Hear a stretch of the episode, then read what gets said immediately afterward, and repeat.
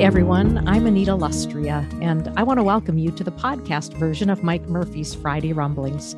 For years, these have been a Facebook post each Friday. I decided these words were worth spreading to a wider audience and worth making accessible in another format that might be easier for some people. Full disclosure Mike Murphy is my husband, and this was not his idea. In fact, I'm the narrator. Rob Bell says everything is spiritual. You might listen to this podcast and say, wait a minute, sounds like there is some political content included. I would simply echo Rob Bell's words everything is spiritual. Give the rumblings a listen and see if you agree, or maybe you'll disagree, but I guarantee it will be food for thought. Whether you agree or disagree, keep the conversation going. Also, if you want a print version of the rumblings, you can find it in the show notes or friend Mike on Facebook. Now, are you ready to rumble? Rumble 1. Rick Wilson, one of the founders of the Lincoln Project, notes that when Trump's CNN audience was giggling and clapping as he joked about sexual assault and threw out his various racist tropes, it proved that Trump's real superpower, with his base, is that he allows them to be their very worst selves without guilt or shame. The base appears to believe that boundaries, civility, and truth telling matter not at all when they are in Trump's presence. And even when he isn't present, they feel quite free to act like he acts and to say what he says. Rumble 2. White Christian nationalism has taken root in our country. Those buying into it think they are serving God. I believe they are effectively abandoning the cause of Christ. They think they're right. I think I am. That's the impasse many of us find ourselves in. And it's getting harder and harder to find common ground, isn't it? Discouragement comes easily. In the midst of my discouragement, God still reminds me that life is indeed hard that perhaps I should quit whining, and if I quit trying to figure out a way to find common ground, I'm missing the point of it all. And then I push back and say to God, I know, I know, but it's really hard to reason with people who have abandoned reason. The only response I get is, keep trying. Rumble 3. In the Gospels, Richard Rohr says, you rarely see Jesus upset with sinners. Rather, what you see is Jesus upset with people who don't think they are sinners. Richard Rohr. This is where the common ground lies. We are all sinners, right? If we could only name it and claim it. Rumble 4. The Way is a lovely movie about pilgrimage, sorrow, finding oneself, and the value of community, imperfect as it might be. It's being re released. It was written and directed by Emilio Estevez, and his father, Martin Sheen, is the lead character. The star of the show, though, is the Camino de Santiago in Spain and those who walk it and find renewal upon it. Anita and I watch this movie at least once a year, and we both recommend it to those who come to us for spiritual direction. It certainly isn't a formulaic religious movie, it is much deeper than that. It beckons the viewer to enter their own pilgrim journey where they can listen to the deep cries of their soul, where they can find healing for their memories, wrestle with and make peace with God, and find companions along the way. Rumble 5. Often, when I'd go in to see Thomas Merton for spiritual direction, he'd say, How's it going? And I'd say, I'm doing well. And he'd say, don't make much of it. It'll get worse. And other times I would go in really down about something and he'd say, Don't make much of it.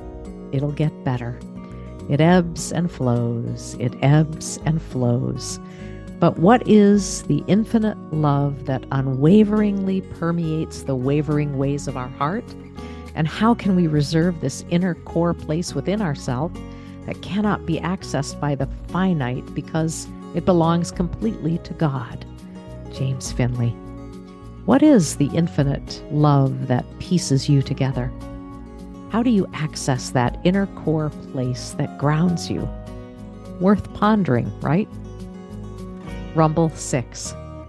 It takes a profound conversion to accept the belief that God is tender and loves us just as we are, not in spite of our sins and faults, but with them.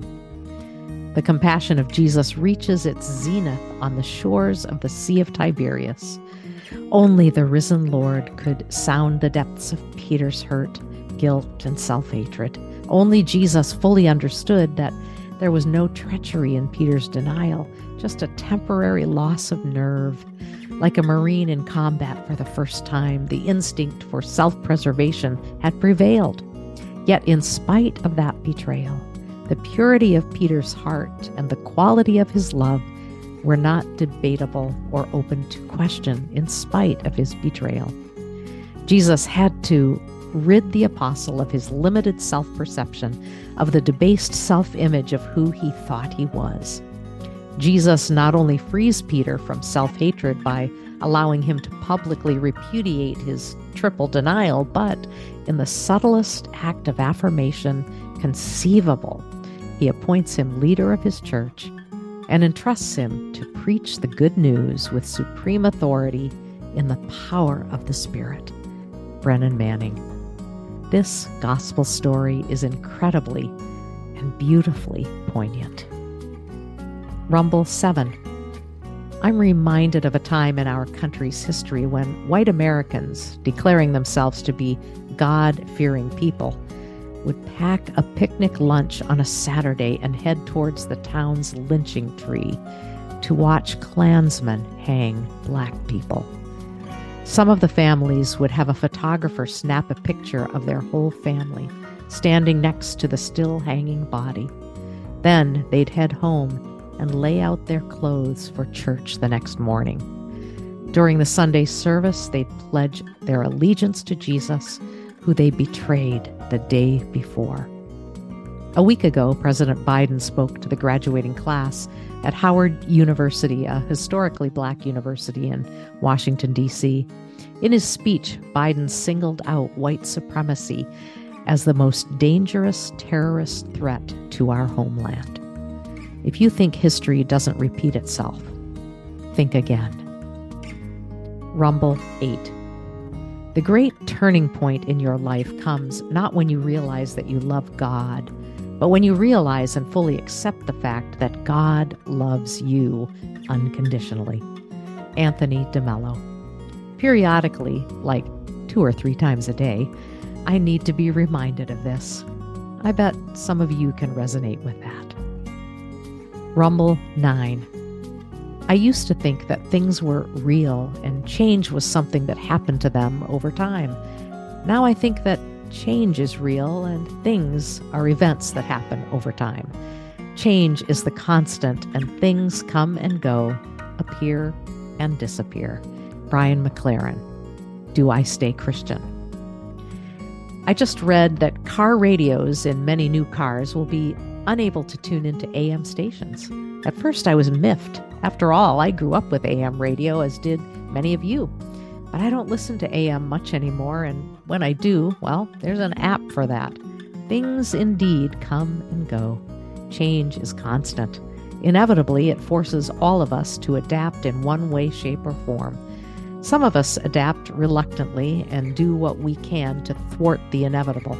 Others of us see change as a door opening to new possibilities. Rumble 10 Desert ascetics called this process of moving toward inner freedom detachment. Detachment allows for greater direct experience of the divine presence as the seeker is attached to fewer distractions. Laura Swan. Perhaps those things we are most attached to need to be reconsidered. Do they breathe life into us or suck it right out of us?